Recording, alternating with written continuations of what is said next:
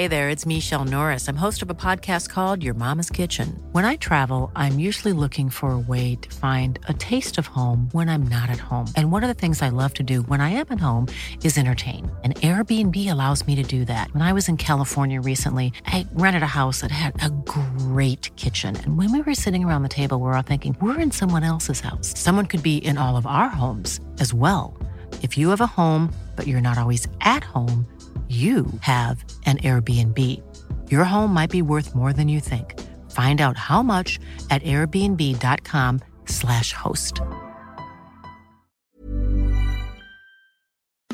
It's that time of the week again, the Rugby League rant, fifth and last. Put on your headgear, chuck in your mouth guard and get ready for an hour of nothing for NRL talk.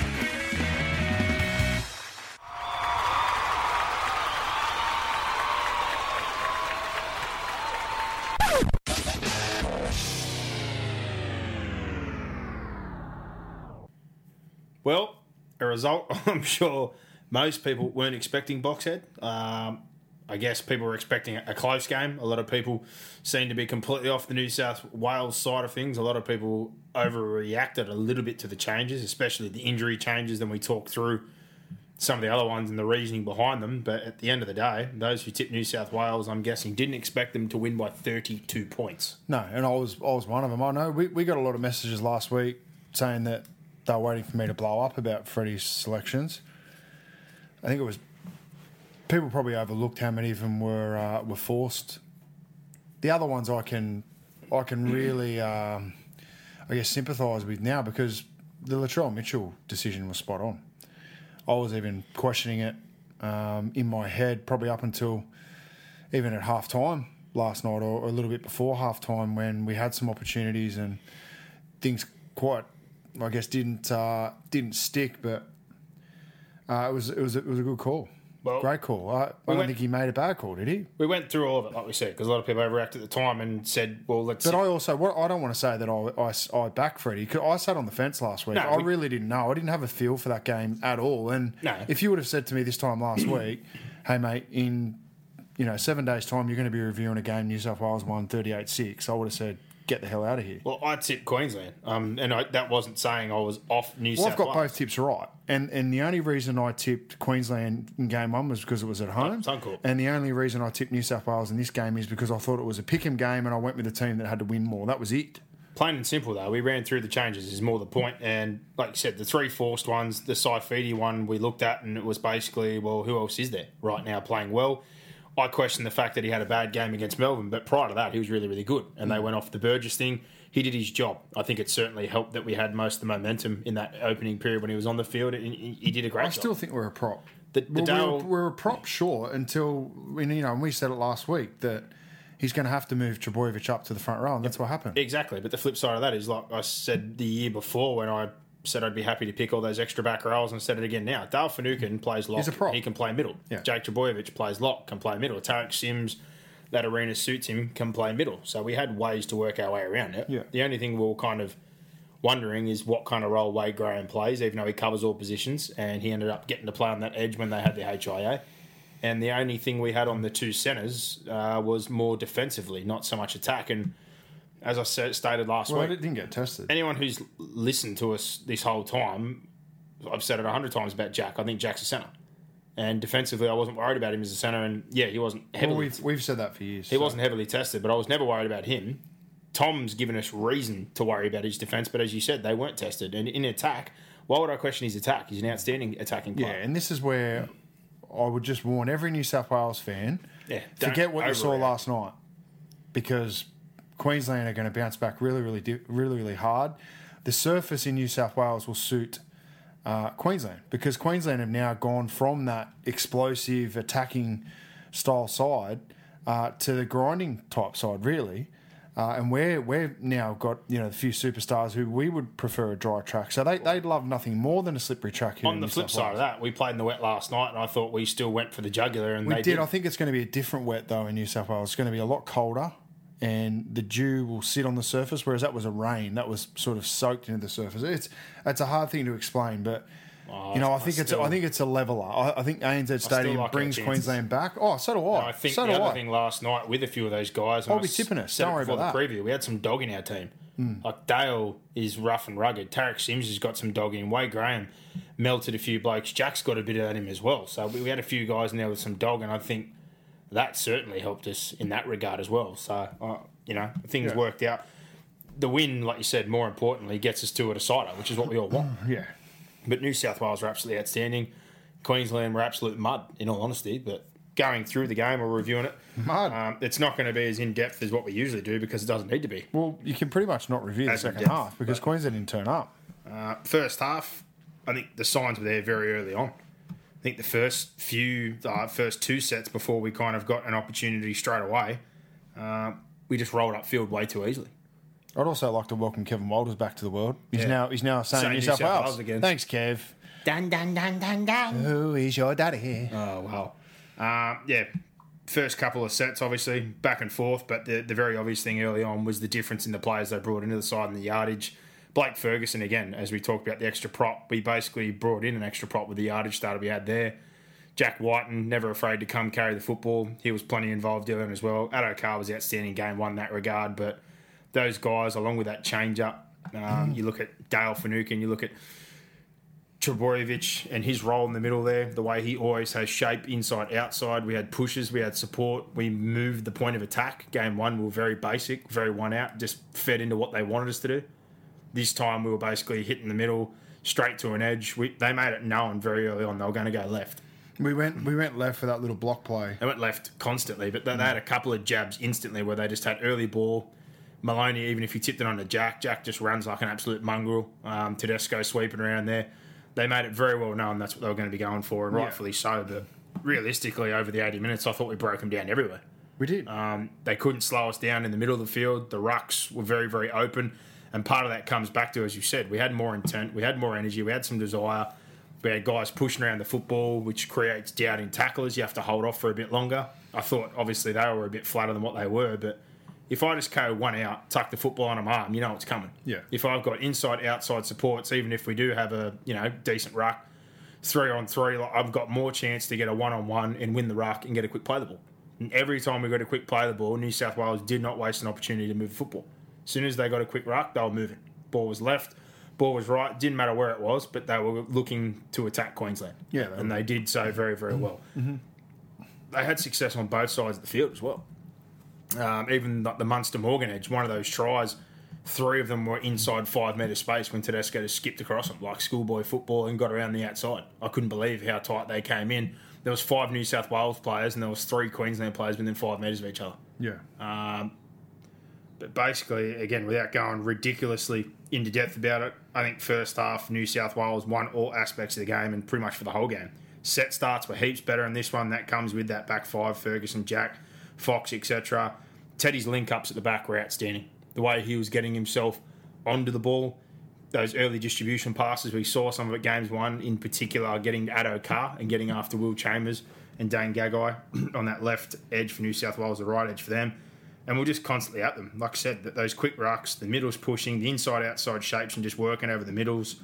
The halves linked up early on, and the one thing we couldn't do in game one or had a habit of not doing was killing their set starts. Gagai, Ponga and Oates were just a non-factor in this game. And when you take those guys out, which helps out their much smaller forward pack, they're toast. And our line speed and intent just pinned them. Their middles were dog shit. Napa, I know he played supposedly with that wrist injury, but he only had 4 carries for about 20 metres. Papali was the only one who sort of made an indent, but again, they did a good job on him, and 1 carry's not enough to kind of save your sets. And with no momentum, there's pressure on your halves. They tried to go side to side without any momentum. They kept getting caught, basically almost running themselves into touch. And, the set ends for them, which was something that Cherry-Evans did a very, very good job in game one. He was pressured constantly. He put some very poor kicks in. The territory and possession and the set start positioning for New South Wales was ridiculous. Sometimes they were catching the ball on the 30 or their own 25 and getting back to near halfway. Some of the set starts were crazy. Yeah. I guess you can't pay those kind of areas, or you can't give enough in those kind of areas, set starts and set endings, and then pressuring kickers, marker work. I think we also did a much better job this game that we talked about game one of getting players over from marker or guys tying in. A lot of stuff you're talking about is effort stuff. Yeah. And it's the things that add up over a long period of time if you can do them consistently in big games. And New South Wales were far, far better off the ball. It's things you're doing off the ball, not where the camera is, not where the ball is. It's the things you're doing while you don't have the footy and the things that add up and the things that, you know, I thought defensively our inside pressure was outstanding. Yeah. We just, like you said, our marker, it started at marker, but every defender and every man in our line pressured Queensland from the inside, which made them play early, which made it a lot easier for our edge defenders to solve the play on the outside. The other issue is, and you can cut it whatever way you want, this game was won and lost in the middle. Yeah. New South Wales trampled all over Queensland. Their bench, Hunt had minimal impact. Their halves couldn't get over the advantage line. Ponga, when throwing his long passes, didn't have the space because we'd nullified it. Yeah, he did force them. And that was kind of... He didn't know how to play left-handed. We made them play left-handed last night and they couldn't do it. Mm. Whether or not we're going to catch them as bad and whether or not we're going to be as good is the next question, because we certainly weren't that good in Game 1 and they certainly weren't that bad in Game 1. So Game 3 leaves a lot of questions, and the fact that we've changed so many players leads to now what will Kevin Walters do? Like 24 hours ago, Kevin Walters was under zero pressure. Now he's under all the pressure. Freddie this time last night would have been feeling the weight. Yeah, would have been feeling the weight of the world, Freddie. But and we were now pretty ordinary. He's going, well, we've won, and we're heading back to our home ground with only really the Nathan Cleary injury to be concerned about, with one club game to go, heading into a decider. So now all the momentum's with New South Wales. It's funny how one game can change perception and overreactions and underreactions, I think. So yeah, well, for me, look, Heading into the side, I'm very, very confident about New South Wales, but Queensland are just going to go rip that video apart and work out ways in which they can nullify what New South Wales did. It's as simple as that. And I thought our worst player on the field was Damien Cook. I thought Cook had a shocking game last night. Not bad enough for him his position to even come into question. Nah, there's no. But you wouldn't even consider that. He that was his no. But that was his worst game of Origin he's played. Yeah. Definitely. Yeah, but what I'm saying is we won 38-6. Yeah. I had Cook as my man of the match. I thought Cook would have to be one of the best players on the field for us to win. We thought we'd have to play through the middle, but it turns out we got him on the edges and we got him through the middle. More than anything, we got them on the edges, though, in the wet. Well, the try that Tom Trubojevic scored that James Tedesco set up, it was like watching Harold Matthews before. Their left edge was Morgan, Munster, and I can't remember if it was the centre that was tucked in as well, but... They were three of them crept in within 5 metres, and there was a massive 20-metre gap, basically, when he skipped across and fended off Ben Hunt from the middle and got on the outside of Morgan. The winger stayed out. He got in between there and threw that pass back on the inside, and great job by Trubojevic, who's naturally a fullback, who was on that right side to tie back in the middle and put himself in a good spot to get the ball, as he did in the second half with a try that was on the opposite side of the field, on the left side, when they had that outlet pass from the back three to get Addo Carr into space. He's come all the way from the right-hand side of the field to back up that one. So, all around. But I guess it all goes back to what I said before. For them, the biggest thing is with that forward pack, they need to hold their own or at least get even share, and they rely heavily on their back three. The back three was taken out of the game. And when you got poor set starts, their middles are under pressure. We had line speed. We teed off on them, and it just took the spine out of it. And if you take out the spine, in particular Ponga and Munster, who they did a good job on and getting extra numbers there and just... not letting Ponga play onto the front foot off quick play the balls and play to space, you're in trouble. And I thought the only guy out of their spine that was semi-effective, to be honest, and it wasn't through his attack, it was through his kicking game, was Ben Hunt. Because out of Daly Cherry-Evans last night and the amount of kick pressure they got on him, he came up with some absolute shockers. But Ben Hunt pulled off a 40-20, pulled off an absolute corker in the second half that gave them an absolutely outstanding chance to come after us. And he was about the only one who put any effective kind of kicks in, and every area of the game, like I said, we just absolutely terrorised them. And the only real chances they got one off a quick play the ball late in the half where Munster almost crashed over and we held him up. We had 4 or 5 blokes there. Then they put a shit kick in. And then they had that couple of offloads where they went down the left-hand side there and we scrambled with about 5 to go. And I think that ended up in an error as well. But they didn't really create anything off shapes or attacks. Anytime they looked to shift early, New South Wales were up and made them come back into the middle or landed on the pass. Obviously, Jack, particularly defensively on that edge, he stung Gillette a couple of times and hurt him. They let him know basically really early on that if you want to win this game, it's going to have to happen through the middle, and they couldn't do it. There was literally no one that made a dent in the middle. I think one of the only guys that had some semi-effective carries was Maguire and Felice, and again, they were one-out carries and they were manhandled. Yeah. And I think we spoke about it as well, from a New South Wales perspective. Our contact was actually quite poor. To start with. Like, our intent and energy was great, but actual stick when going into contact, like our line speed and all that was good, but we had some messy rucks. And I know we've got some Queensland listeners and they probably won't like the comment, but the refs did a dog shit job with the rucks for Queensland. Like, they were letting Queensland slow it down. The penalty count only finished they finished 7-6. But the first half, like some of the rucks they got away with, especially Cherry-Evans and some of the shit he was doing in the rucks, it's like, mate. It was more, my issue wasn't with the penalties. My issue was with the consistency of the penalties. They penalised New South Wales for a hand on the ball penalty when Queensland had done it 4, 5, 6, 7, 8 times and hadn't been pinned for it. And they penalised Queensland for being offside. It's like, there was plenty of offsides in that half. Fucking, you choose to pick someone to be offside there, but you're allowing them to put their hands all over the ball. It wasn't a New South Wales or a Queensland thing. It was just the referees either stay the fuck out or be consistent with what you're ruling on, whether it's New South Wales or Queensland. I don't care. I thought we got a good call there where I think a kick went in and we knocked it on. And Wade Graham knocked it on. He definitely knocked it on. It was a knock on, yeah. So that was a 50-50 that went our way. I just thought the interpretations and where those 50-50 calls landed in the first half definitely landed with Queensland. But again, no offence to any Queenslander out there, but people that write, it's a conspiracy, they wanted to have a game three, they got fucking lapped. Like, what are you smoking to even come up with a conspiracy? That, yeah, please don't inbox us. Like, because it fucking... That's the dumbest thing I've ever heard. If you watch that game of football and you have any brain, they got smashed. Was there a conspiracy for Jack White to throw a fucking intercept try in game one? Because otherwise, if he doesn't throw that intercept try and it goes around Gagai, the series is over. Conspiracy theory, they always want a dead rubber. They don't want a dead rubber. There was a dead rubber last year. So, like... Look, I'll you know how I'm a little bit controversial. I don't think we should play dead rubbers. There's too much money in it, though, so they're still going to play it regardless. You know that. I just think we're going to get to a point in time. And the players definitely would. Probably 10 years. I don't think the players would knock back the $30,000 either to play another game. So yeah, that's the other side. I think in 10 years' time they won't exist. Look in the NBA. Look in all those big series where they're best of. They don't play the remaining games in those series. I know often they've got to go on to another series, but that's just my opinion on it. I hate dead rubbers. Interchanges worked out well as well for New South Wales. That HIA for Boyd Cordner got him a free change to get Wade Graham out there for a bit. Saifidi was the first change for Vorney with about 18 minutes left in the half, and they didn't make another one until I think only the second one came with Sims for Finucane with about 10 to go. So they went into the second half with plenty up their sleeve.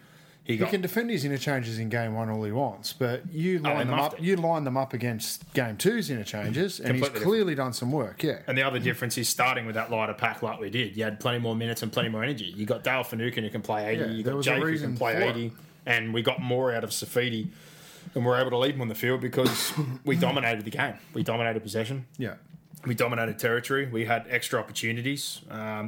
Believe it or not, I don't think... A couple of missed opportunities. The armchair fan probably doesn't even take into account. Like, when we have the penalty try, well, that's gold for coaches because you're going, oh, here we go. That's 2 minutes, that's 3 minutes where my middle forwards are resting. So it allows you to stretch your players out for longer. We also scored 3 times as well, so we bought ourselves time in that. But I think the penalty try... I guess they're being consistent with it. I'd rather a penalty try than 10. Well, I was going to say that. Looking back at it... Yeah, he bumped him, but he has to turn around. It was a bit stupid. There's no guarantee. I don't think it was stupid at all. I thought he had to check him. Yeah, he had to check him, but there was no guarantee he was going to score, but I'm with you. I'd rather more about the depth of the kick. I think the more impressive thing for us is that's the only try they got. Yeah. It's subjective. They didn't create it. No, they didn't create it at all. And they had one before that where Daly Cherry-Evans put a half-decent kick in and created some pressure, and it went for a 7-tackle set, luckily for us. They had it gifted to them. New South Wales left some points on the table. Obviously, one of the first ones was the first repeat set from James Maloney, and then the dropout, he threw a forward pass, which was forward. That was a shit pass. Gave them an opportunity to come straight after us. And then late in the half, we got that repeat set where Nathan went down with his ankle injury. It was only play 2. I think Gagai rushed up, and there was like 3 players outside. He would have been better off kicking. He threw the ugly pass, went forward, clearly. But there was 2 opportunities there we're kind of worried about. But obviously, end of the day, it didn't really end up mattering. They got Frizzell there off a nice quick play of the ball, coming again off our forwards playing together and pushing on the ball. Jake so many times just set up that middle and had players coming off him that they held off. And when you stand flat and as a middle, you get between defenders and get a quick play of the ball. Saifidi got one in that case. Dale Finucane ran a beautiful lead line which held up some inside defenders, and they got Munster standing flat on his inside shoulder. And one thing Queensland didn't do last night when we talked about those effort areas is tie in. The two guys that were supposed to come across, so I think Papali was one of them for feeder, left him posted. So Frizzell, even though he almost left without the football, still had time to bust through there and score. And they really struck a blow, obviously, on half-time when they found that third try, which really, really, really hurt, in all honesty, to make it 18-6. But well, then we kicked a penalty goal. It's a 14-point lead after the break. Then it was pissing down rain. We kicked another penalty goal, and then we scored. So I think once that penalty goal went over and it was raining and there was 35 to go, it was a 14-point gap, I really didn't see a lot of hope for Queensland, particularly because of the weather. I think what's more demoralising about that try before half-time as well is it was that Tedesco scoot play that we talked about, where blokes just didn't tie across, three of them compressed. He's got outside under eights, bloody football style, and Tom's come back through the middle where they've got the winger, the fullback, everyone drawing on him, but 18-6, you know, and that weather was always going to be hard. As you said, second half completely changed things because it felt like game two when we come out against Queensland. We almost had the ball for 20 minutes. We didn't let them out of their half for almost 20 minutes. Their first good ball set or first attacking opportunity in New South Wales half was at the 62nd minute. They basically gave New South Wales every opportunity from their own shit discipline as well as the good football that they were playing with. But, I couldn't believe the way that kind of started off. The first set, there was a poor kick. Tedesco and Fox linked up again with that nice outlet pass. They were straight into Queensland's territory. They get a repeat set, just that constant attack, relentless. They're playing from the middle to both edges. Jake's the link man. Both the halves are playing together. Even when Nathan goes off, you got Wade Graham who slotted in perfectly, put in a nice kick for one of those tries. Like, it was just seamless. Yeah. Tedesco does what he does. He pops up absolutely everywhere. And as you said, even Cook, not having one of his better games, didn't really matter. He had a few nice moments, obviously, where he jumped out and played square for one of the later tries. But overall, he forced a few things. He made a couple of errors. It wasn't his greatest night, no, but yeah, and I think the big credit here must go to Maloney because, like we said when they picked him, they got the job done last year, but the best thing about James Maloney is rocks or diamonds, good or bad, you know he's just going to keep firing bullets. And even he made a few mistakes, but at the same time, a couple of repeat sets, 40-20, set up a couple of the tries, kicked us, led us around the park, gave us a voice, and I guess the other guys they brought in had that same kind of personality or voice as well and that confidence, like Ferguson was just jacked all night and had a really good game besides that one shit drop. You got Wade Graham, who's a vocal and aggressive player. Dale Finucane's played in bloody 5 grand finals, so it's not like he wasn't going to be up for the occasion. Yeah. That they brought a lot more, I guess, leadership and personality and swagger. But on top of that, I guess, what we kind of look at it, we brought a lot more football on our team. Yeah. Jack Whiten's got the ability to kick pass and get involved in ball play. He kicked first set for us. Wade Graham comes in, plays not left and edge, can play in half, sets a try up, kicks, passes, brings that inside kick pressure. Tarek Sims brings that aggression. Dale, much like Jake Trubojevic, not to as a higher level, has the ability to pass and be a link man as that third end row. Like, we just had more football in our side, and even so much so, like when they held off so long to get Cameron Murray on the field, when he got on the field, some of the play balls that he generated, there wasn't a bad play for us. No, there really wasn't for New South Wales. And again, when they said that they were going to do that double rotation to put one of the props back to the bench, I thought it probably would have been a better idea to have Saifidi come off the bench once the game had warmed into, but he did his job. Vaughan come on and did his job as well. Like, heading to game three, you wouldn't be looking to make any changes, that's for sure, unless someone's injured, and we don't know what's going to happen in between now and then. The only one, I guess, is if Clemmer was to become available, would they drop Saifidi and go back to Clemmer? Yeah, well, you would. That's a forced change. Same thing. Yeah, forced change. On that side of things, but yeah, that second half at 18-6, as we said, I thought it was really, really done there. But them just frying themselves.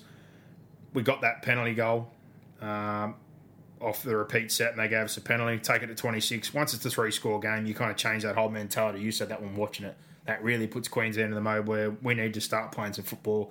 We need to find our way out. But they were just in quicksand because we just strangled them. We never gave them an opportunity. We get a good set on the back of that. They give us an escort penalty. We have 2 play 5 sets where we're running at them. We're turning the ball over inside 10 and they just can't generate any speed. Ben Hunt, as I said, comes up with one of the best kicks you'll ever see. turns it around, and they come up with a shit penalty through Jalen Wallace after seemingly trying to flip the script, play five, give us another penalty kick from in front to make it 22-6, and they just kept doing it. Like, we get a set start after that on the 40-metre line where a poor kick comes in. They two-pass to Addo Carr. That offload to Tedesco, they draw a couple in, and Tom, as I said, comes all the way from the right side of the field to be in the middle to make it 28-6. And at that point, like, I thought it was already over basically at half-time, but that really put the nail in the coffin. Yeah, it did. And it did. I still had memories, I guess, of Game 1 because we led by 8 at half-time in Game 1. I wanted to see us come out and be positive, and we were. Just keep playing and trying to score points. Even when we got to 14 and 16 points ahead, we just kept playing. And we were ruthless. Yeah, and we didn't care about the rain. That's the main thing. Too often, New South Wales haven't been ruthless. They wouldn't play football in the rain, and they, like I said, I know they couldn't get going. They couldn't. But they didn't chance their arm at all. They couldn't, because the vital ingredient in trying to move the ball around, particularly in the wet, is ruck momentum. They had none. No. They had none all game. And if New South Wales can just do that again in Game 3, it's going to be very, very, very, very difficult for Queensland to win, because when you look at the forward packs on paper, we're just significantly better. And that's as plain and simple as you want it. Like, there's a lot of analytics that you can look at, a lot of stats, a lot of breakdown like we're giving you now, but if they can't win that battle in the middle of the field... I really don't see where they're going to get time for that spine. And in Game 1, their forward pack was outstanding. They were excellent. They punched well above. Their bench impact was very, very good. We were a little bit off the mark, don't get me wrong. But they played well above what they did last night. And I just don't know what Queensland we're going to get. Like, is that going to leave a scar? Because they are a young side. You know, there's guys like Daly Cherry-Evans, who has taken over the reins of this team. Kalen Ponga in his first full series. Ben Hunt, who's playing out of position at 9. Cameron Munster, I thought he tried his arse off again last night, but, you know, he needs forwards going forward because he relies on that space to be able to run. That's his game. So, you know, do they respond to this and bounce back? I expect them to respond to some degree. I'm not sure whether they can respond enough to win if New South Wales are at their best. Mm.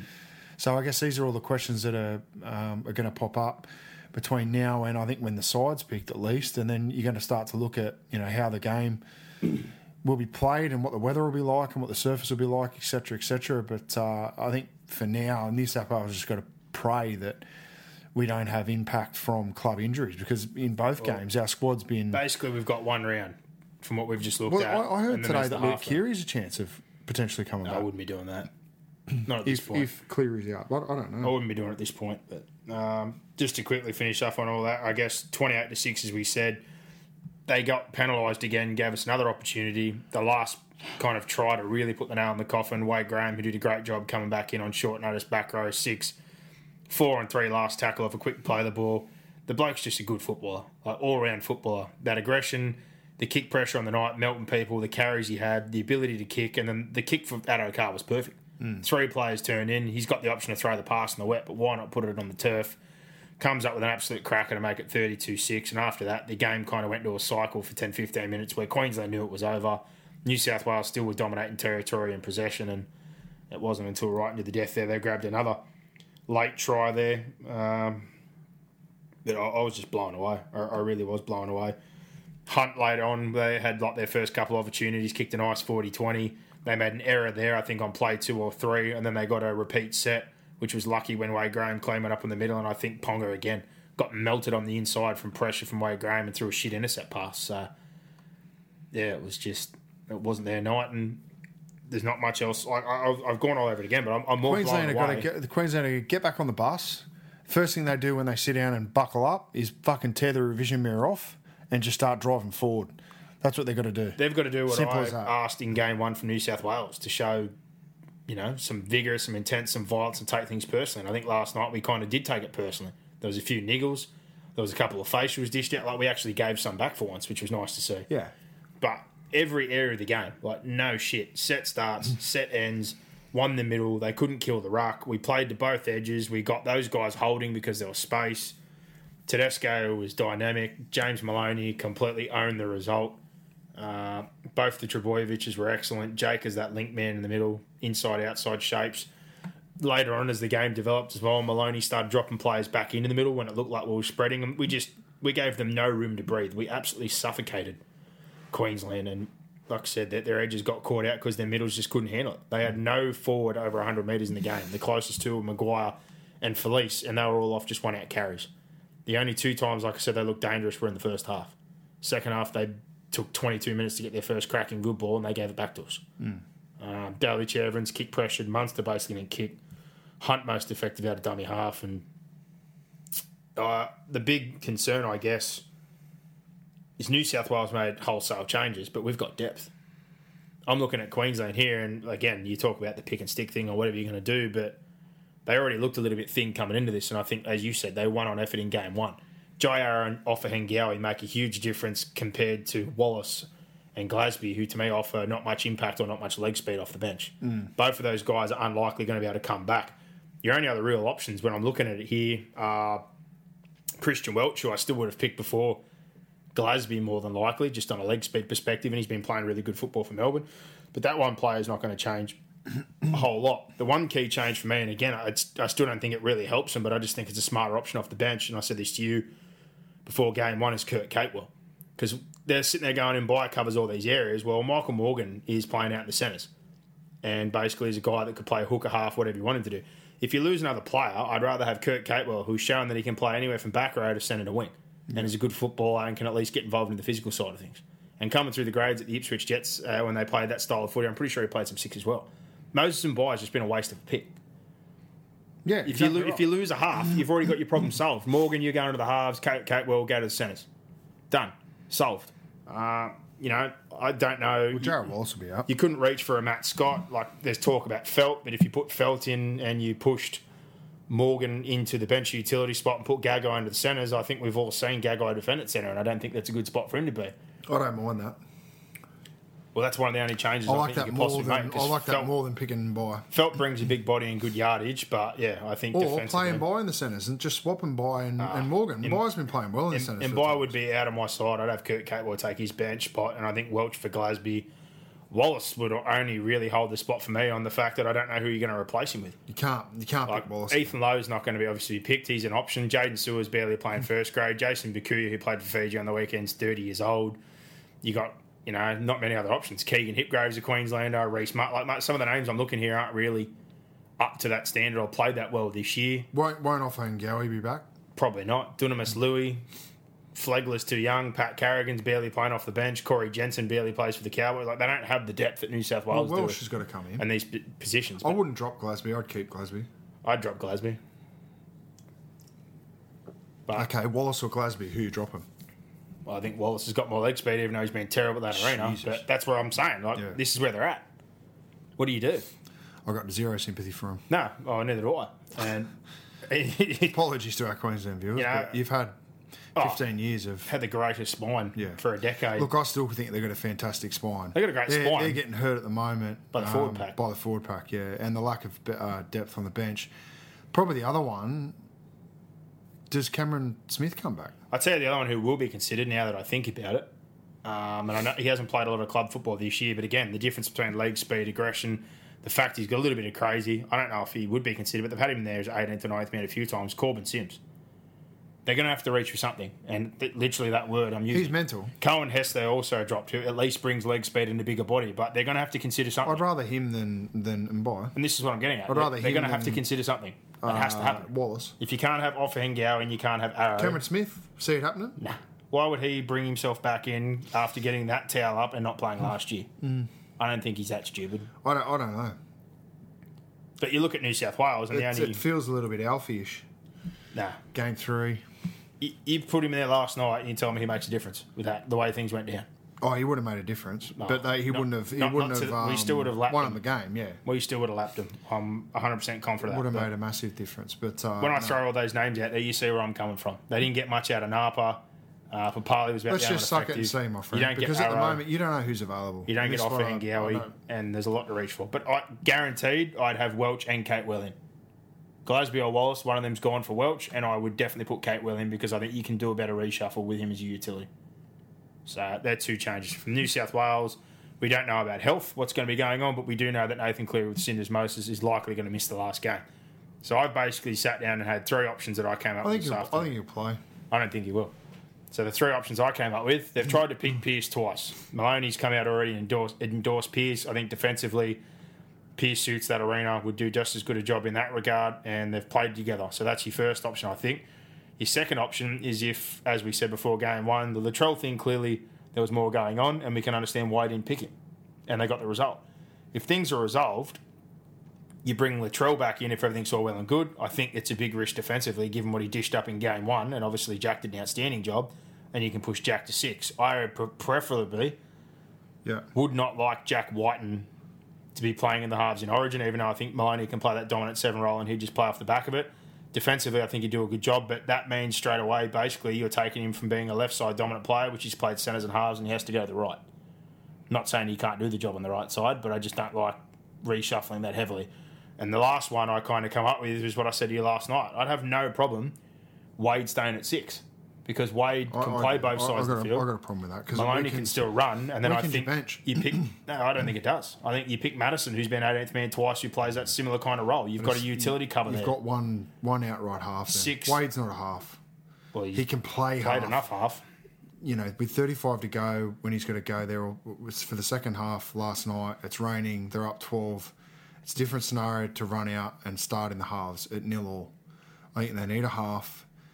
You need to either go with Whiten and bring Mitchell back in, or you need to pick Pierce, or if Cleary's fit. Well, Reynolds off one game. I'm not picking for health. You know, a week ago Cleary. We were saying that can Wade go 80?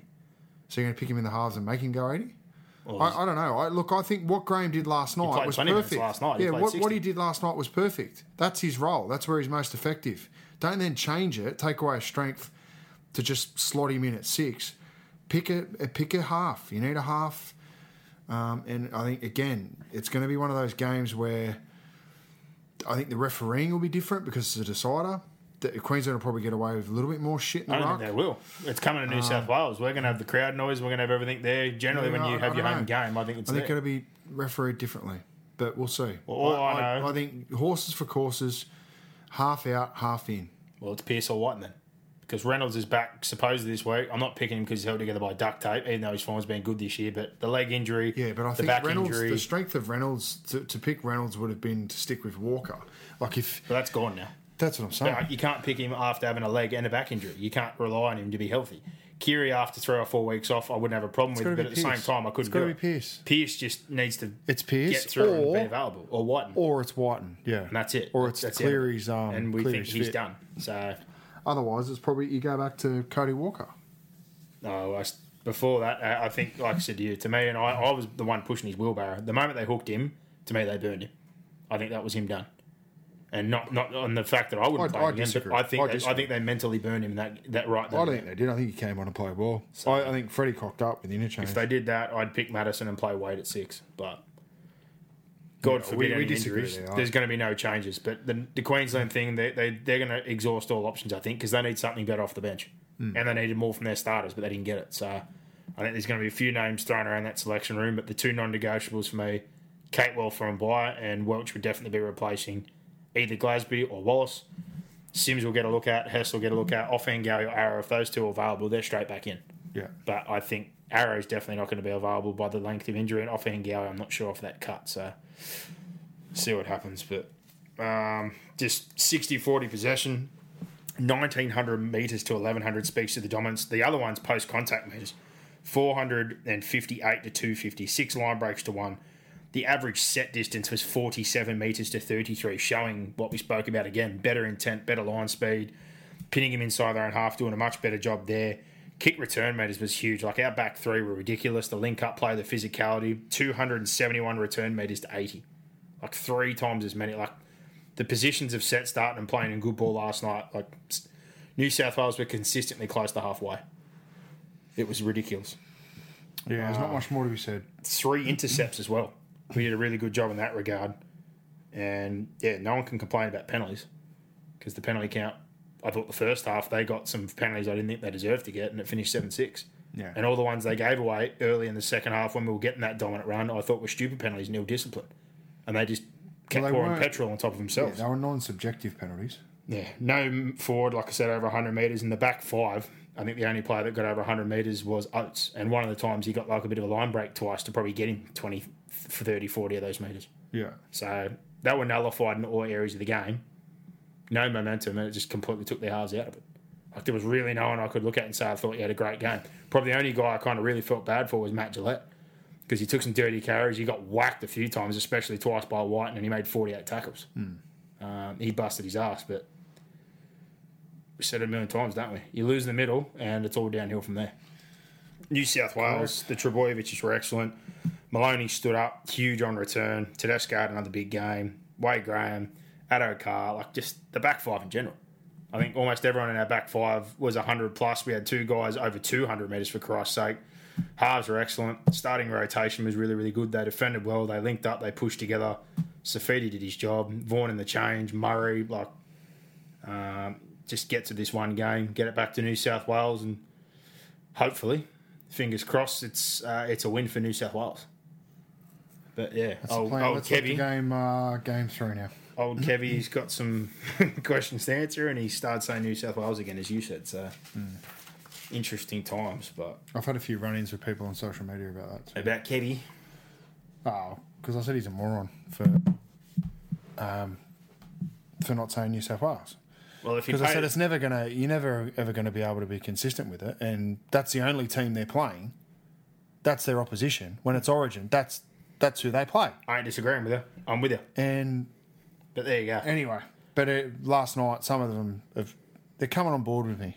Yeah. They're jumping on board with me, mate. Well, as they should, mate. Queenslanders. I said, typical fucking New South Wales. I said, listen, I said it I'm not interested in that whole us versus them and New South Wales, Queensland. I said, it wouldn't even, if it was Brad Fittler doing that, I'd say exactly the same thing. It's stupid. I commentated again. Laurie Daly did some shit, man, when he was coaching. Oh, it was just ridiculous. He guaranteed places before the season even kicked off.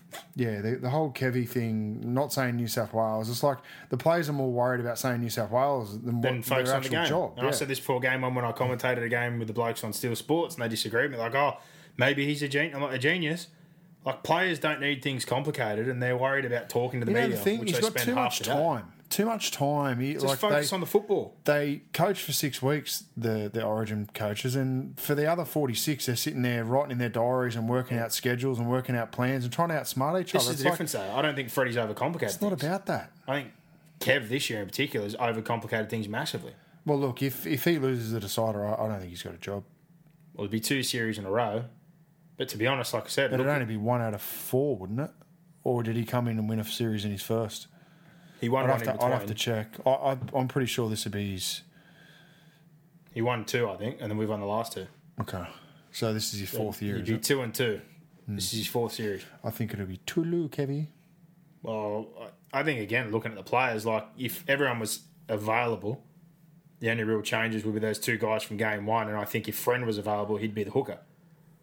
But I think they're lacking backline depth, and they're certainly missing some middles. So he'll get the sack, and he'll get the Titans job. Oh, poor Brock. Don't laugh. Well, that wraps up the Origin. Maybe you can just not say any other team's name.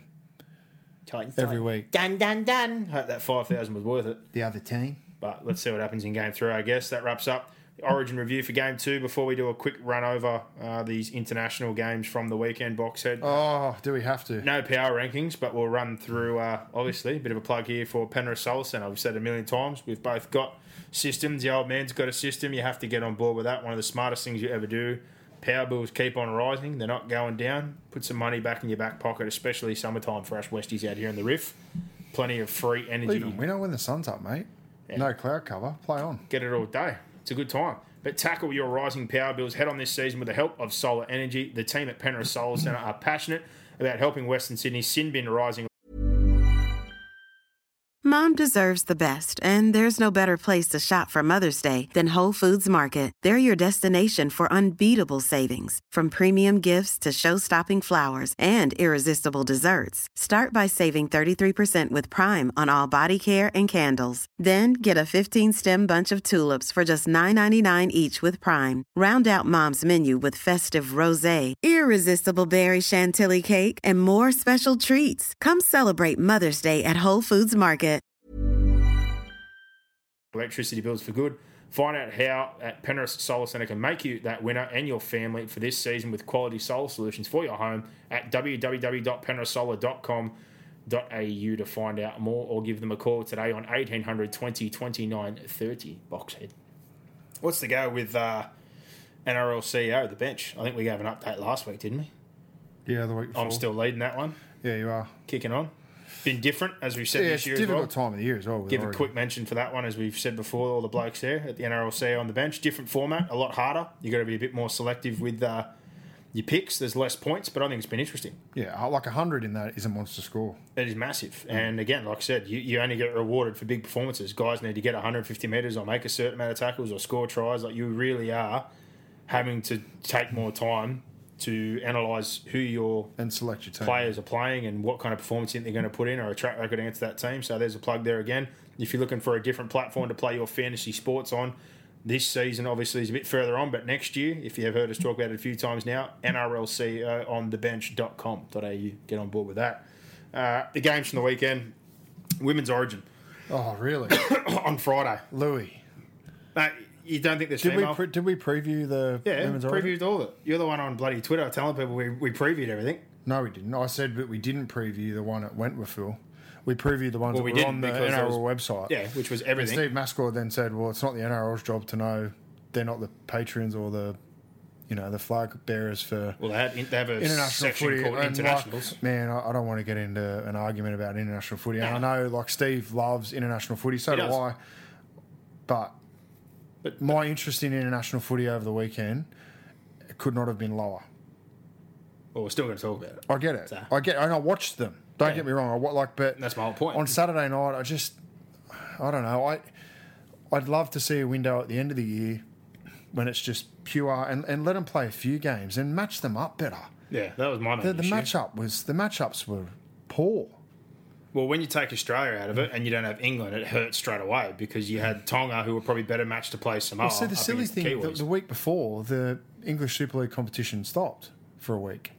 So they could have had that week. Well, I know Lebanon had a game. And then have them come out. But for those boys as well, like for the English-based players, it's difficult for them. Like, okay, you have a bye week. By the way, you're travelling to Australia to play a game and then you're coming back. You wouldn't do it mid-year, but it would have been more ideal. That's more where I'm heading with the point. Even with the lineups they had, it would have been more ideal, surely, to figure out. But a lot of players just took the piss and didn't even play. Yeah, I'm with you. You still could have had that. Tonga and New Zealand, because you don't have Australia and England, and then you would have been better off putting Samoa against Fiji, and you would have put Lebanon against Papua. Fiji ran a train on Lebanon, and Lebanon, no, there's no knock on their players. Were there any sort of reasons why they were playing each other, like in terms of qualification and... The only game that was a qualifier over the weekend was the game, like we said, that wasn't advertised on Friday, which was South Africa versus the Cook Islands, which is the World Cup. Lebanon's already qualified. And they were, I think, just playing a bit of an exhibition match or a bit of a game there, and they had enough drama with their own federation, obviously, all the stuff during the week there where players were threatened to be put in jail if they covered up, the Lebanon kind of logo there, and apparently that comes back to some issues going on in their own country and their own local league, but they also were hurt by players pulling out, which Robbie Farah was pretty vocal about, that Mitchell Moses, Josh Mansour, a couple of guys that were supposed to play, didn't make themselves available. But at the same time, no offence to Robbie Farah, you're in your last season of the NRL, you're not really worried too much in that regard of things, and he retired after the game. Yeah, but then I'd make the counter-argument and say, well, if you want to go and pull on a jersey during the World Cup, fucking pull one on now. Mm. And I'm with you. But they've already qualified. Because the blokes that are then pulling on the jersey at Leichhardt on the weekend when no one wants to play, they're not the ones that are going to be playing in the World Cup. So I don't know. I like what Robbie Farah I get where he comes from, but if you're medically, like ruled out, which one of them was... that's fine. That's fine. I don't Alex Twal, I think apparently the Tigers denied that one. It's his own teammate. But I think Mitchell Moses probably just skipped it for a bit of a rest. But those three players certainly make a difference.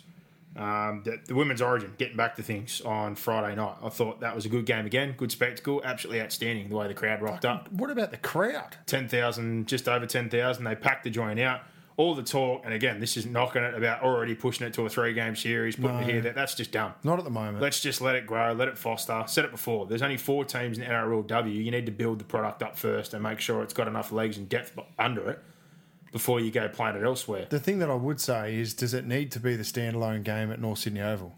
Could the girls not be before the decider. Well, this was the big argument for a lot of people the other night, that you take away from them, and then other people were saying, well, we don't know the true value because you played it when there was no other games to compete with it in Sydney. And I think the TV rating was 1.6, and the AFL, I think the Sydney game only got about 150,000 eyes on it, and there was another game of something else on that only got a little bit. Super Rugby. People were saying, well, it's false because the number is big, yes, but you didn't have to compete with a man's game, or you didn't have to compete with...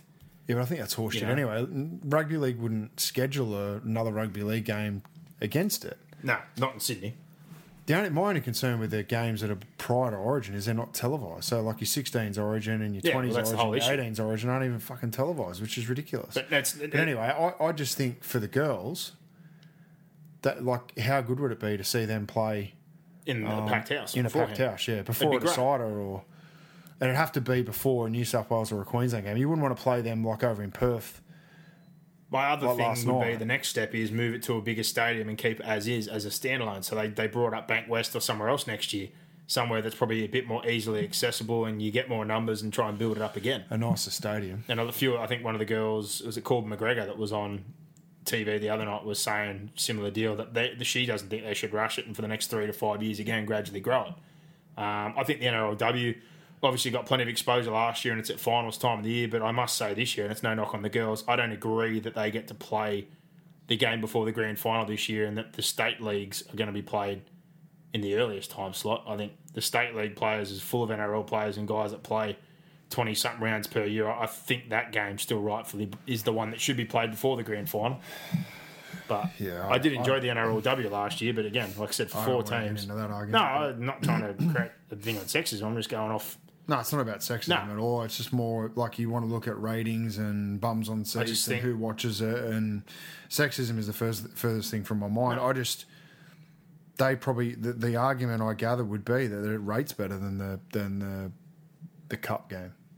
Well, I don't know about the ratings. I was just going off. No, I'm telling you, that'd be the only reason they judge. It wouldn't be for sex. If they're doing it for that reason, that's fair enough. It wouldn't be for gender. I wasn't doing it off sex. I was just saying... No, I know that. But what I'm saying to you is that the argument wouldn't even be about that. It'd be about eyes on it. Well, if they get more ratings, well, then good on them. I'm just more saying, for me, like, looking at that, you've got two state leagues that are full of NRL players and under-20s and kids that are up and coming, and they play the whole year. And it's also... And it also drags in more male viewers, because if you've got and there are relationships out there, no doubt, where the girl is more sporty than the guy. 100%. And she goes, well, you know what, I want to watch this NRL girls final. Yeah, sweet. What's on after it? Oh, the male final. You may drag someone in. So I think handcuffing them based on gender... is actually smart. But, you know, for me and you, what game would we rather watch? We'd rather watch the cup game because we're rusted on old school fans. I'm also just going off for the second year to already be elevated. We go and watch every game anyway, so it doesn't matter. We watched all three of them last year. The order for us doesn't matter, but, yeah, I get what you're saying. I'm more saying that the guys that are... They play a full year. Full-time, do the whole thing, part of NRL squads, part of 20s, part of this. I agree with that as well. It's not a four-week competition or a four-game round competition. And if you want to incentivise NRL players to not retire and go back and play in that league, then there needs to be some sort of carrot for them. And again, I get they're trying to boost the NRLW, and they do rightfully deserve to be playing on bigger stages. I think it needs to be a longer comp. Yeah, it does need to be a bigger comp, but at the same time, like the Corbin McGregor said the other night, you need to build the depth up first and not rush it too quickly and get the players in. The way you build the depth is to have a longer comp. So... I think they're doing a good job through the 16s and 18s competitions they've got going on. Watched a bit of that this year, obviously. Well, they don't have a 16s and 18s. They've only got an 18s. Oh, they only had 18s. Next year, I thought they had 16s. Next year, I'm pretty sure they're going to 16s. Well, good. They should have a 16s. But getting back to the game now, we've gone a long way around the mountain. 14-4, New South Wales took it out for the second year in a row. The first half was a bit slow. I thought it was pretty enjoyable. Yeah, I think for Queensland, they had the better of the chances in the first half. New South Wales was a bit sloppy, made some errors. They had all the possession. They needed to bank more points. There's no doubt about that. But I think the big thing... for Queensland, they had the core group of that Brisbane team that won the NRLW last year, but the big two players are Brittany Brayley, who to me is the best player in the female competition, the hooker there, who had a knee complaint, and the other one was Ali Brigginshaw, who was the gun half last year, who apparently was injured during the week and India had to play. And she looked off the pace in general with, I think it was an ankle injury they were talking about, and it showed. She didn't move around. They had to facilitate everything through her, and I just don't think things looked as fluent or as threatening. The big point where I thought they should have banked more points in the back end of the half, and they brought Steph Hancock on, the big front rower. She made a massive impact at the back end, but New South Wales would have been stoked to get the half time at 4-0, but Second half, they amped it up big time. They had very classy outside backs and they needed to get early ball to Matty Studden and Kira Dibb, I think it was the 19-year-old half-on debut, did a much better job getting the ball to those dangerous players. Isabel Kelly's an absolute freak. Jess Sergis is a powerhouse. Her yardage was good. And Tiana Panatani, who's one they brought over from, I think it was Rugby Sevens. Like that, those three in particular are absolutely outstanding. Dibb kicking that 40-20 and the nice cutout pass when they jammed in on her. Studden controlling, kicking the game. I think another big difference is when they brought on the bench hooker. I think her name's Botil Vet Welsh when she came on compared to Hilda to start off with. Hilda's just very simple, tackle, dish, tackle, dish. When Vet Welsh come on, she manipulated the ruck, and I think it was Millie Boyle, the big front row. She had an absolute blinder, smashed the rucks up and set things up from there. But second half was one-way traffic. They ran away with it. Scored some nice tries and played some good football, and Studden ended up getting man of the match, which... she definitely deserved. And Samima Taifa, who played the full game, who's one of the better female players. I've watched her play at Mounties, and she's won the Women's Player of the Year before. She's an absolute machine. She's just unstoppable. Her and Boyle laid a great platform, and a deserved victory in two in a row. And like you said, I want to see that keep building, but yeah, if they keep it as the one-game series next year, maybe go for a bit bigger stadium and try and, keep building it up. So those few girls were great. New Zealand and Tonga, 34-14. I think this one can be summed up pretty simply, and this is the problem moving forward, I guess, for Tonga. It's all well and good to have good outside backs and a pretty decent forward pack, but the spine. Yeah. Who are your playmakers? Who's finishing your sets off? Who's banking points? Who's controlling things and taking advantage of it? And when you look at the two spines, you've got Roger Tuivasa-Sheck. Benji Marshall at the back end of his career has just turned into an absolute great game manager, and Sean Johnson, who showed some magic, plus Brandon Smith, who's the heir apparent to Cameron Smith, who's almost like Isaac Luke on steroids. He's just a honey badger when he gets out and gets opportunities to run, as compared to Asiata, who's a great skilled player, but a better bench player or more of a forward than defending out on the edge and playing that six role. Lola here, who's already been shipped off to Leeds, who plays more fullback and isn't really a great dominant half. Harvilli, who's a bash and barge kind of player, and Hopewadi. Like, that's the difference right there. I think New Zealand were better all around the park, but their key strength is their forward pack, and I thought New Zealand did a really good job. As effective as Fanua Blake was, and Tamalolo and a couple of those guys, I think Bromwich and Nelson Asafa Solomona had big games. They were really, really good. And it was just a post-to-post smash fest for that first 20 minutes, which was gold to watch. Yeah. But the class in the halves was just poles apart, wasn't it? Takiaho was outstanding, as he has been all year. But yeah, if you've got nothing to generate points, you're in big trouble. And they made a real point, obviously, of attacking... the right-hand side, their right-hand attack, New Zealand, was the left-hand edge. They picked out Pangai Jr. and Asiata. Pangai Jr. barely tied over. Asiata, not through any fault of his own. He probably needed to come in a bit more his inside shoulder and be a bit more aggressive. Clearly, they were playing slide defence, but the inside cover was never there. And I'm not sure they were. They got inside him three times. It was Asiata bad. Looked lost in that position, and it amazed me that they had, not assuming they hadn't done any work during the week, but it looked as though he never defended there in his life. Well, I think the big thing for them... him and Pangai were arguing after every try. Yeah, because they were doing... surely, you get behind the line and go, righto, whose space is that to defend? Are we defending people? Because whenever you defend people, it's dangerous. Because as soon as someone crosses over another, you've got two defenders, theoretically, that have to cross over each other. It just doesn't... Yeah. It doesn't happen a lot, unless your communication is very effective. But usually it's a space. You defend a space. So, if we're standing next to each other and you're on my outside... I'm defending the space from me to you. If you're on my inside, I'm defending the space from me to you. If you're on my outside, I'm going to go across there and you're defending the space from you to me. And it just looked like they had no rules defensively, Tonga. A lot of teams would just play that inside shoulder. So the inside, the nearest shoulder to the ruck, from that shoulder through to the next defender, that's where you're trying to make the tackle. And that only really allows for, A, a missed tackle, or B, that the ball... gets around the winger, and then from there it's just that effort and the race to the corner post. But Tonga looked lost, and well done to the Kiwis. They just kept going there. I think the big thing for New Zealand as well, I thought it was a good result considering they're losing players to Samoa and Tonga. Yeah, so and what the thing that concerned me was the crowd. I know the crowd was okay, but the two times previous that they've played, they've sold it out and it's been raucous, and it just probably highlights for me the timing of this clash, but also, does the novelty sort of wear off a little bit? It was, Tonga wanted to play New Zealand. We can beat New Zealand, and they played Australia at the end of last year, and come away with a loss there. For me, it's just the consistency of building up those nations, and I don't think we should move them up the pole too quickly. I think Tonga Samoa, for me, would be ideal in that rep round like we used to have it out at a Western Sydney stadium, and you just sell the joint out, and it is just mayhem. And look, I get why we're playing Tonga, New Zealand, because Tonga are clearly stronger than Samoa at the moment, but no, I just think crowds have got to come into it as well. And I don't know. You might agree, disagree. I agree, but I just think what I said there, like, it's all good that they're Tonga's got outstanding forwards, outstanding backs, and they got options there, and they had players pull out they could have played. But at the end of the day, you need spine players. I mean, for New Zealand, even if they had picked Kieran Foran, I still think they've got better depth in that position in the spine, and that's the difference. Brandon Smith, Isaac Luke, Denny Levi, if he's healthy, I think all those guys, again, would have been more preferable over the Tongan options. I think the only real guy there in their spine that really scares me would have been Manisi Fana with a Roland, and I don't think they used him quite effectively when they got him into the game, and the game was already gone. But for New Zealand, I just think it was a good response. Michael Maguire had him nice and fired up. Thought their goal line D was good, but for all the players that have defected in recent times, you had Azarko and Tapau, who just went to Samoa after only playing for him last year in Denver. They've lost Tamalolo and Tokiara and a bunch of other guys who have been involved previously. I thought they responded great. Kenny Bromwich thoroughly deserved his spot, as did Britton Okora. They did a good job. Brandon Smith, again, showed why Melbourne are so big on him, and I'm really excited that's the guy that's going to replace Cameron Smith eventually.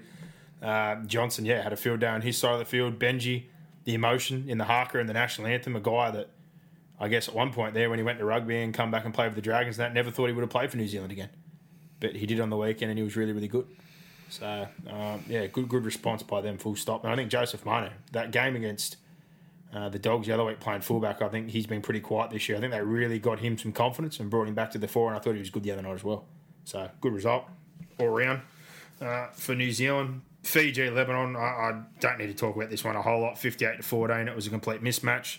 Obviously losing Moses and Mansour and Twal, quality NRL players, hurts your side. But the guys they had to call on, God bless them for the effort they put in, but they had a bunch of guys that are playing Ron Massey Cup and Sydney Shield and that. And when you're coming up against a team in Fiji that is loaded with NRL players, in particular their back five, like Suli Vunivalu, Montoya, Marcelo Montoya at fullback, Micah Sivo, Ravalawa, Isaac Lumi, who's a gun for the Sharks, Kikia, Bakuya, Corbin Sims, like those guys, it's a mismatch. And I thought probably the one thing I really enjoyed out of this, you line Fiji up against Tonga or well, they should have played New Zealand, and they'll get murked as well. So I think it would have been close if they would have played Samoa. Disagree. In all honesty, but I thought the most impressive thing. For me, Samoa, yes. I'm saying Tonga or New Zealand, they'll get murdered. Fiji. Yeah, I'm fine with that, but I think Samoa would have been a better lineup. Yeah, they should have played Samoa, and they should have put PNG against Lebanon. Agree. But I think the most impressive thing for me is you like watching young players in this situation get an opportunity.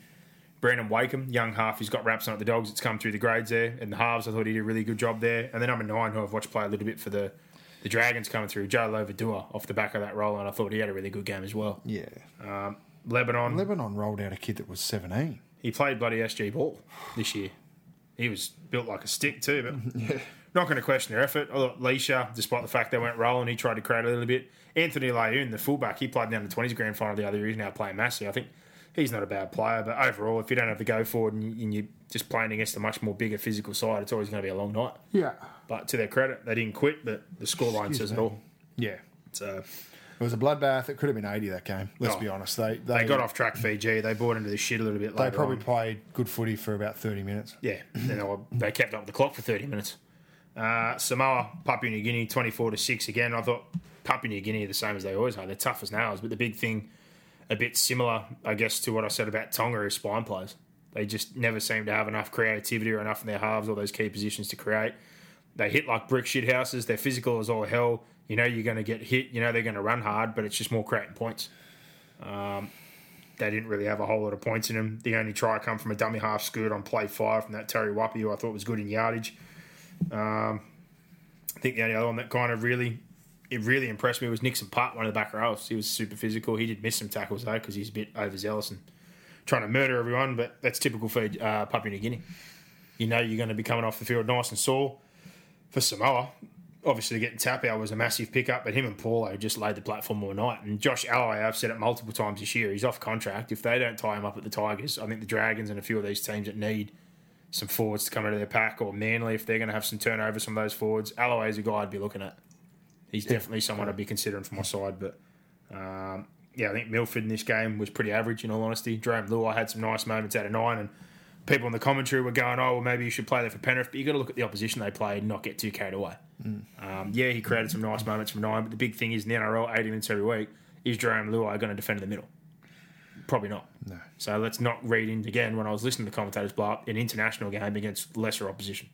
That's a pretty big reach to be saying that he should be definitely playing 9 at Penrith. You said it, not me, my friend. So, I just think it's not rocket science. It is what it is, but yeah, there you go.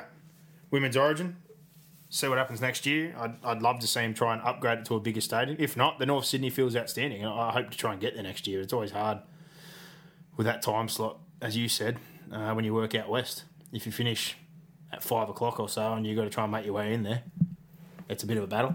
But if they chose to play that at a bigger stadium... To me, it's the timing of it. On like that night, when I know there's no men's game on, I know it's the Women's Origin, but like my wife and I watched the movie. And that was Friday and Saturday night. Just because I'm club footy. If it's either club footy or it's Origin, the internationals and the women's stuff, I'm not overly interested in that time slot. However, if the women's game was before the decider, I would get there early and I would go to watch it live. That's where I sit on it. But I understand. The huge female influx, and I've spoken about we've got a girls rugby league program at our school, and it's been around now for about 4 years, and the amount of females that are coming in and playing our game is incredible. I underestimated how quickly the program would grow, how quickly the competitions, particularly in Western Sydney, have grown. So the women's game, no doubt, is relevant, no doubt is growing, no doubt is going to be huge, provided it's managed well. I just believe that the women have now got to a point where they shouldn't be playing a standalone game at North Sydney Oval. I think they should be playing before the big boys in one of the big stadiums in front of a big crowd. Yeah, that's my opinion. If I feel as though that game is there to fill the time slot for the TV networks, and I don't know that, but that's how I feel, because otherwise, what game's played there? Do we just have a night off? I'm just saying to you, that whole round was still filling in time, like we said, with the standalone. And that's what I don't like about that round. Like, I don't know. I'm more club football like you, but at the same time, like I said the other way, they're never going to have just Origin rounds or time off because they have to fill space. And I've no problem with all those games happening, but there's never going to be a perfect solution. The women's game, full stop, on the fan off. It's great. I think next year... If they're going to do it like that, right? Similar do it at Bankwest and have the 20s Origin tied to it. Have both of them on a Friday. Well, I'm just spitballing. I have no problem with it, North Sydney. If they want to grow it, my option is not what they're all saying, get 3 games, rush around, stick it here, there and everywhere. They've got it at North Sydney because it's a small ground. Keep it as a standalone. Because they want it to look as though it's packed. But increase I believe again. If it was at Bankwest, they could... I don't think they could sell it out, but I reckon they could get 20 there. Give it a crack. That's what I'm saying. You got to upgrade it next year. You put it with the 20s. 2 years in a row. Make a night of it. You've had a good outcome. So third year, let's go for broke. Yeah. Even if you did it on a Saturday, so you take that Saturday that we had. I'm fine with that too. And you play your Pacific games on the Friday, and on the Saturday you have the 16s Origin, the 18s Origin, the 20s Origin, the Women's Origin. And at one year you have it at Suncorp, the next year you have it at wherever it is, wherever the Origin game is going to be played. You play it at the same ground the night before or the night... Well, you couldn't do it at Suncorp's too big. But Bankwest, next step, if they're going to do it standalone... Play it at the Gold Coast. Bankwest, I think. And keep it in Sydney. I wouldn't be taking it anywhere else just yet, but I'd be trying Bankwest next up, or a stadium of that similar size. You don't think the Queensland... Well, Suncorp's the only ground you can play it at. A quadruple header, 16s, 18s, 20s women's Origin? I don't think they would. I think they and you're 30. Going from 10,000, like we just said, where they forced everyone in, to a 55,000-seat stadium. I think they get 30. I think the next progression would be to get to Bankwest, like you're saying, and hopefully get 20-plus. And that would be a good stepping stone again. Yeah. But anyway, we're spitballing. Off that, internationals, like I said, probably just a bit of mismatch, that's all. If they match the games up a bit better. Timing. I love international footy. Love it. And we love international footy on this podcast. So we cover international footy, and you know, last week we fucked up. We didn't cover that game at Wenny or you know whatever. If people got upset about that, we apologise. Already went through it though. Anyway, I don't care. I don't want to even entertain it. It's just more. My issue with it is not international footy. My issue with it is the timing. Yeah, but like I said before, they're never going to leave a blank round just for Origin because they want to cover the TV schedule. The women's side of it doesn't even come into it. Like I like the fact they play it when they play it, and I want to see it at a bigger stadium. The internationals, I agree with what you're saying. And that game, I covered who was playing for Cook Islands, but they had some players pull out. And South Africa was made up of a bunch of guys we hadn't seen or playing A grade and here, there, and everything. But again, if it's not on TV, people aren't going to access it. Yeah. And for anyone, even like we live, how far from Wendy do we live? 30-minute drive? Mm. We're not going to get into our car to go and watch it. And I didn't see a live stream. Did you see a live stream? There was a live stream. But I didn't see it very well broadcasted or advertised. Well, I didn't see it advertised at all. I just saw it around on my feed because one of the guys that I used to play footy with is Cook Islander. He posted it up. Yeah. And one of my teammates at Canberra, Weedy Baker, played for Cook Islands. He's another one who posted up. Okay, so. But it'd be fine. Like, for me, I'm not friends with anyone who played in that game. No, I know the game. I love rugby league. I love rugby league. And if I came across it and knew it was on, I potentially would have accessed it. That's my issue with it. Yeah, but like I said, we're not worried about that side of it. We support the game, like we said. It's just this time of the year. Yeah, that's we want club footy and we want Origin. That women's game, great success next year, hopefully. I'd like to see them push to Bank West or something like that and keep it on its own and hopefully get a good result. But that wraps up the internationals from the weekend, and we've done Origin because it's a Monday. Obviously, they're going to be hard to tip, Brock, but that's what we need to do, and our tips and our best bets and all these bits and pieces, plus Mr. Gossip's Gossip is brought to you by the Pro Sports Syndicate. They had a good week. The week before the Origin round, they got themselves about 4 units back in the kitty, so they're up to 18.21 units of profit on the season. As I said before, a unit depends on what you bet. If it's $10, you're up $180. $100, you'd be up $800, and their profit on turnover is 6.07%, Box said. So they're doing all right, the boys there.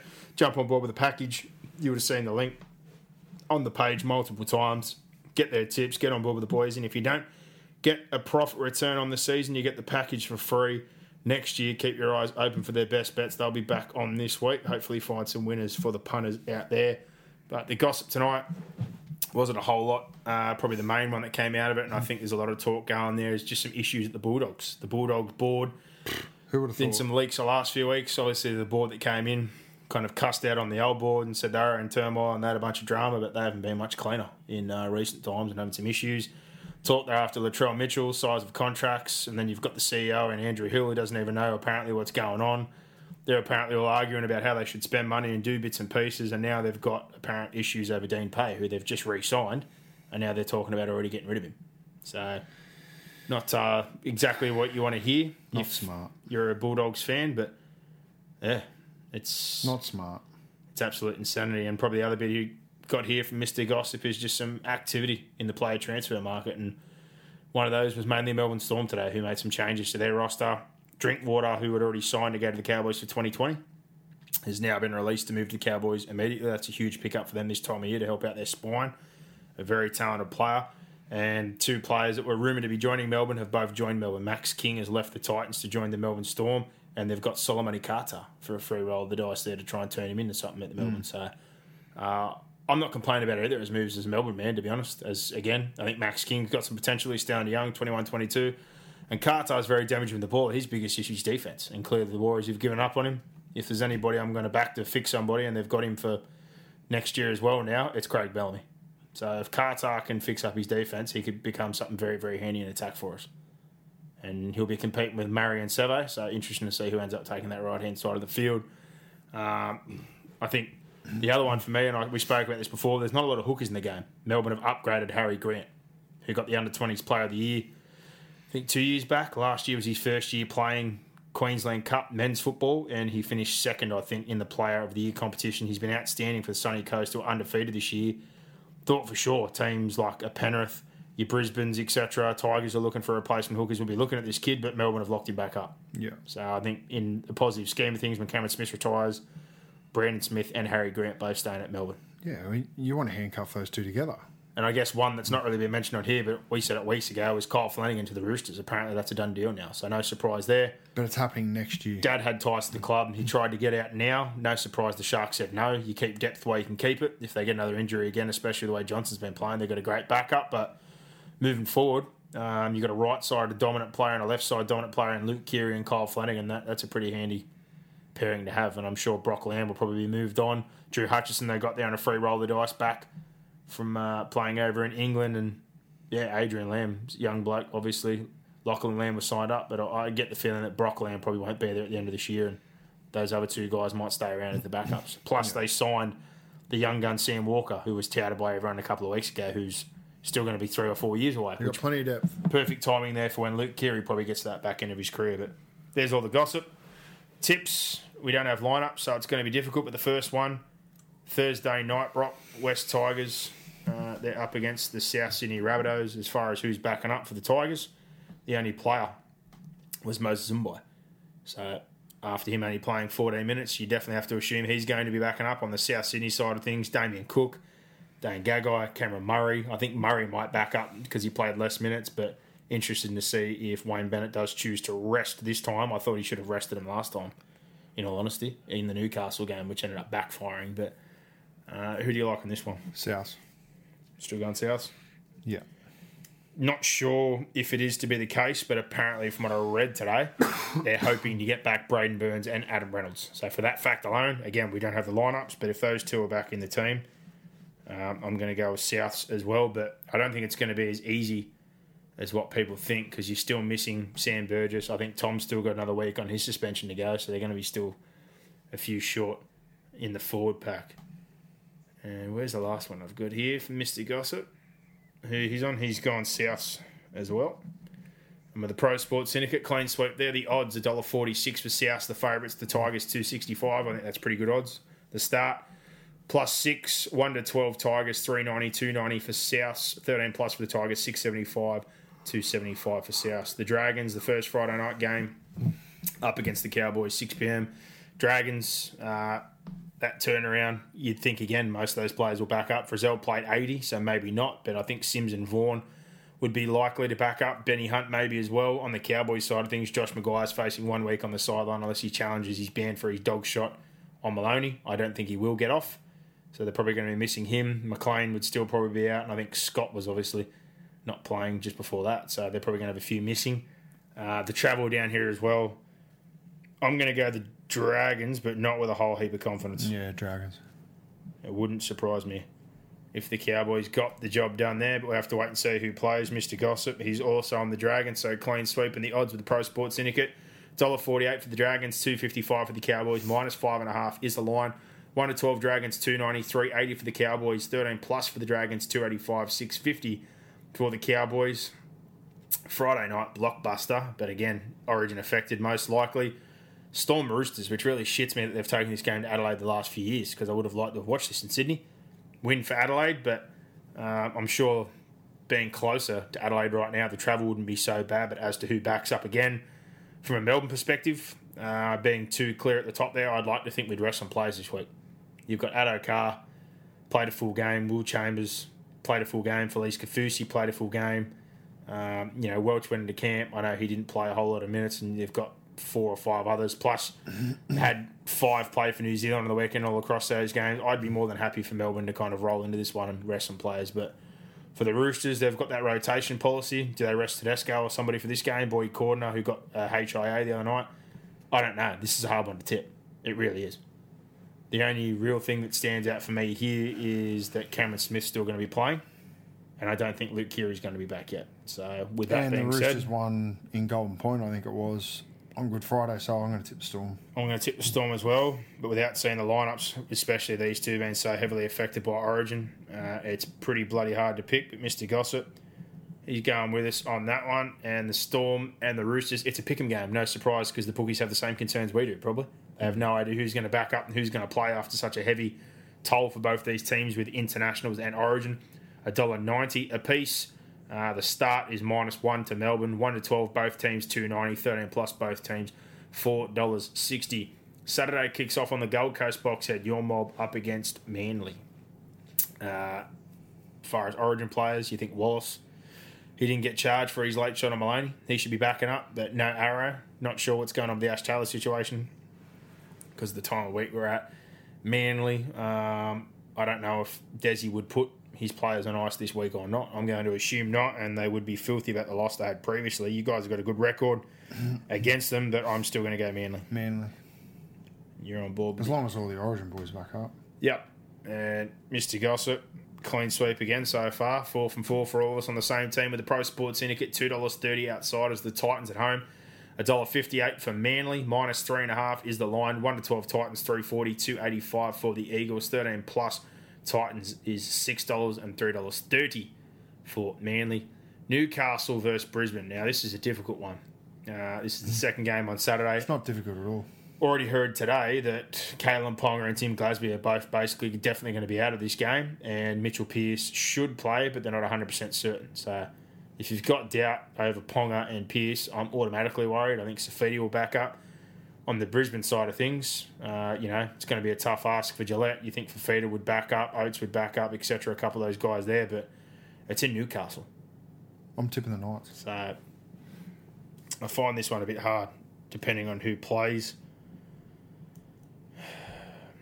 Not having lineups is a pain in the ass. Not really. Does it really matter? Well, if Ponga and Pierce don't play, it matters. Even again, okay, so they named 21. That doesn't necessarily mean it's 20. You don't know the 17 is going to run out. Well, purely because it's at Newcastle. Russian roulette. I will tip the Knights, but if Ponga and Pierce were missing and Brisbane have all their players back up, I'd be leaning towards Brisbane, so we'll set the odds high for this one. Mr. Gossip, he's on the Knights, clean sweep again. They're a $1.62 favourite with the Pro Sports Syndicate. $2.25 for the Broncos, minus -3.5 the line. 1 to 12 Newcastle, $2.85, $3.40 for the Broncos, 13 plus Newcastle, $3.30, $6 for the Broncos. Parramatta versus the Canberra Raiders up here. Oh, sorry, this one's going to Darwin.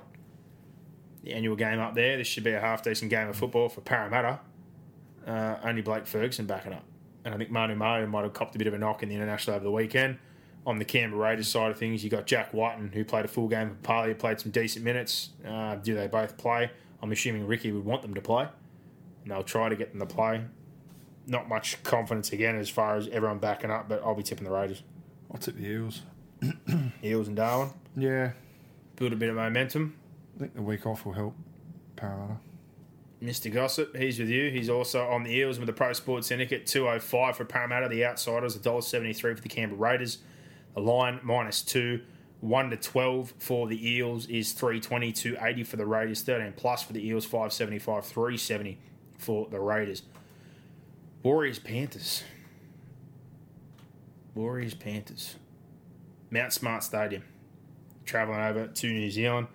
Maloney, will he back up? Why wouldn't he? That's the question. He got pretty beaten around at the end of the game and he stayed down. Got to travel over Sunday, so they've got a bit of a turnaround, but you've got to travel. Turnaround. This period took a bit of a toll on him last year in particular, and Cleary's definitely going to be missing. You think Lawai would pair up there in that sense of things. Can they make it 5 in a wrap? No. That's the real question. But the Warriors at home, a lot of players involved in that international that just happened who didn't have to travel. So with that being the case, I'm going to stick with the Warriors. Yeah, Warriors, but who knows what you're going to get from the Warriors. I'm basically going to give a bit of a favour on the side of things about travel and that maybe Maloney still might be a bit beaten up, but kick out on a few of those guys back now, 4 in a row for the Panthers.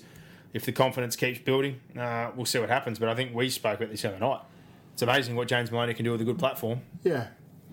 He certainly looked good playing behind a side that was rolling forward. Mr. Gossip, he's on board with the Warriors as well, and they're a $1.61 favourite with the Pro Sports Syndicate, $2.25 for the Panthers, minus -3.5 the line in this one. 1 to 12 Warriors, $2.85, $3.40 for the Panthers, 13 plus Warriors, $3.36 for the Panthers. And the last game of the round is the Sharks up against the Dogs at ANZ Stadium. Bulldogs... Dylan Harper is about the only one. They spoke about a wrist injury. Will he back up? Not too sure. And for the Sharks side of things, Wade Graham. Is there potential they rest him, considering he's only off that ACL and he played limited time? Even if they... Doubt it. 7-day turnaround. Even if they do It's not a Wednesday to a weekend. They've still got the depth where they've been playing with Capewell at the start of the year and doing really well. They could just play him off the bench. All the Origin players, if they're fit, will back up. No one will be rested. Well, this one's easy for me. I'm tipping Crowell. Sharks. Minor effect on their side and... The Dogs have struggled for the majority of the year, and I'm sure Mr. Gossip... No, he's tipped the Bulldogs. Oh, wow. Going in hard on that one is Mr. Gossip. The odds for this one, the Pro Sports Syndicate, $3.10 for the Bulldogs, $1.35 for the Sharks, minus -8.5 is the line. 1 to 12 for the Bulldogs is $4.75, $3 for the Cronulla Sharks, 13 plus for the Bulldogs is $8.25 for the Cronulla Sharks. Best bets, Brock. Do we do two this week? Yeah, we're doing two, buddy. Now, what do you want? Good question. Where are you going? Oh, I think the first one that strikes me is the Sharks. I like the Sharks. I'm going to go one and one will be Addo Carr to score, Storm to win. Well, I'm going to do similar, but I'm going to go Sharks to win and Sherry scores. And I'll go Manly to win, Tom Trubojevic to score. So what was your first one, sorry? Addo into Storm. Turbo into Manly. Storm win. If Turbo doesn't play, which I don't know why he wouldn't. No, just leave it. If either of them don't play, then obviously I wouldn't have the bet. Well, I did that the other week when I got really confident about Manly and they burned me. They burned me real good.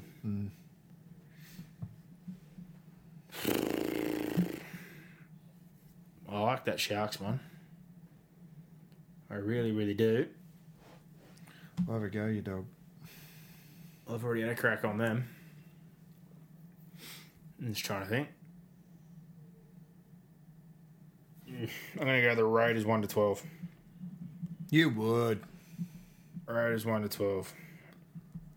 And that's at 280. Those try-win combos aren't up yet, so we can't get odds on those ones.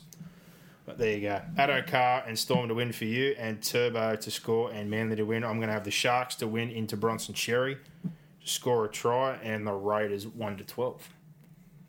And there you go, Boxhead. Another week down. I'd almost multi mine two up too. You got about 10-1 for that. Wow, double up. Yeah. All over it. Fear's not a part of my life. Origin review in depth. New South Wales dominant performance, and we've got a decider, Brock, which is what we want. We do. Heading to ANZ. Looking forward to that in 16 days' time. Absolute insanity. Got a massive crowd in there. It was an awesome atmosphere last year. And it's school holidays. Good times. So looking forward to that one. And back to regular NRL football this weekend. See how things go and then back into camp a week later for all the Origin players. But for now, big thank you to the Pro Sports Syndicate. Keep your eyes out for that package. 18.21 units of profit on the season. If you're going to have a bet, make sure you do it with the Pro Sports Syndicate and Solar. Look no further than the Penrith Solar Centre, www.penrithsolar.com.au. Help yourself, help your family, fight those rising power bills. Give Jake and the boys a call on 1800 20 20 29, 20 29 30. And last but not least, everyone, rate us on iTunes, review us, support the show. There's been a lot more ratings and reviews with all these listeners. There needs to be more.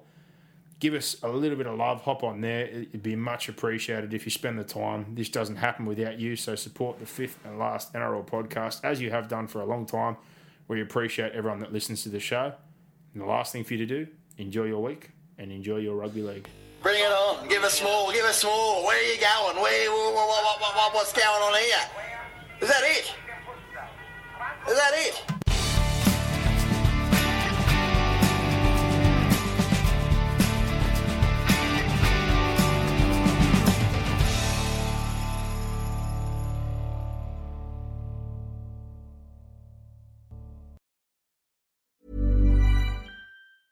Mom deserves the best, and there's no better place to shop for Mother's Day than Whole Foods Market. They're your destination for unbeatable savings, from premium gifts to show-stopping flowers and irresistible desserts. Start by saving 33% with Prime on all body care and candles. Then get a 15-stem bunch of tulips for just $9.99 each with Prime. Round out Mom's menu with festive rosé, irresistible berry chantilly cake, and more special treats. Come celebrate Mother's Day at Whole Foods Market.